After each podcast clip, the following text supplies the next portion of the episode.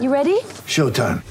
On May 3rd, summer starts with The Fall Guy. Let's do it later. Let's drink a spicy margarita. Make some bad decisions. Yes.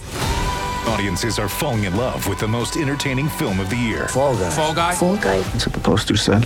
See Ryan Gosling and Emily Blunt in the movie critics say exists to make you happy. Trying to make it out? Nope. Because I don't either. It's not what I'm into right now. What are you into? Talking. Yeah. The Fall Guy. Only in theaters May 3rd. Rated PG-13.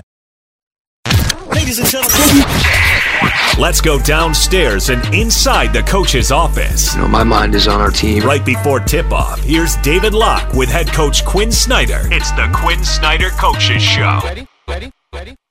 Welcome, Chase Center in San Francisco, California. Jazz and the Warriors. Time for the Quin Snyder Coaches Show. And Coach, I was looking through some notes today, and I found a note from a coaches show we did two years ago, to the day actually, where I'd asked you about the phenomena that was around Donovan in his rookie year, and you said he plays with a pure heart. I think people can see that. What would you add to that two years later?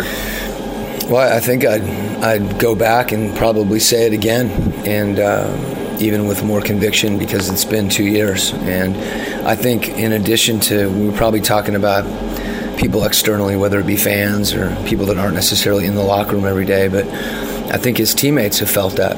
And really, no better example than, you know, what happened last game, where um, he really spent the early part of the game trying to find people and set people up. And then he had a, a flurry um, in the second half where uh, you saw that pure heart manifests itself in a uh, him really imposing his will on the game and uh, a strong heart. So, um, keeping on that theme, I, I think he's a unique player and a unique person, and um, you know he puts his imprint on a game and on his team and on the organization in lots of different ways. It's interesting you talk about imprint on a game and leadership.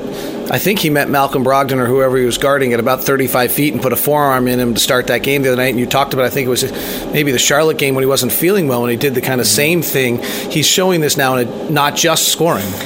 Yeah, you know, and it's we're talking about Donovan now, and I think we have a lot of guys that are that have really tried to attack and embrace that part of the game. There was a play against Indiana where he, he looked like a defensive back. He was behind the play. It was a three on two, and we got matched up on the ball, and somebody on the on the strong side, and he literally came from backcourt.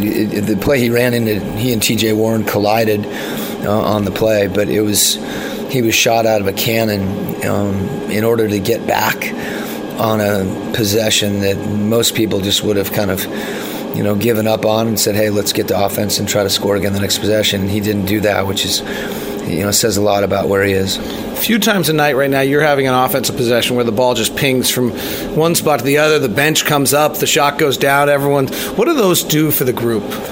Well, I think they they galvanize the group. It's an affirmation, I think, of you know the way these guys feel about each other. And you know, I think Royce said it in a, in a meeting the other day that you know nobody cares who gets the credit. And when you're in that place, and you know you've got some guys that can make plays, um, you see that evolve in lots of different ways. And those possessions are you know a way that I think our guys demonstrate that. What are you seeing out of Alec Burks when you look at Warrior Phil? Yeah, he, a, a very aggressive scorer and a guy that's playing really well and someone that's near and dear, I think, to anybody that was in the organization or you know part of Alec Burks' career here. Um, you know, has has seen um, his resolve and you know his, his commitment to to first getting healthy and then continuing to improve as a player. And it's good to see good things happening to him because he's earning it and, and he's doing it. Coach, thank you very much. Thanks, Locke. That's head coach Quin Snyder. Let's go hear from Steve Kerr. Steve, uh, how different is the Jazz team to guard this year with shooters and Rudy rolling rather than the two bigs?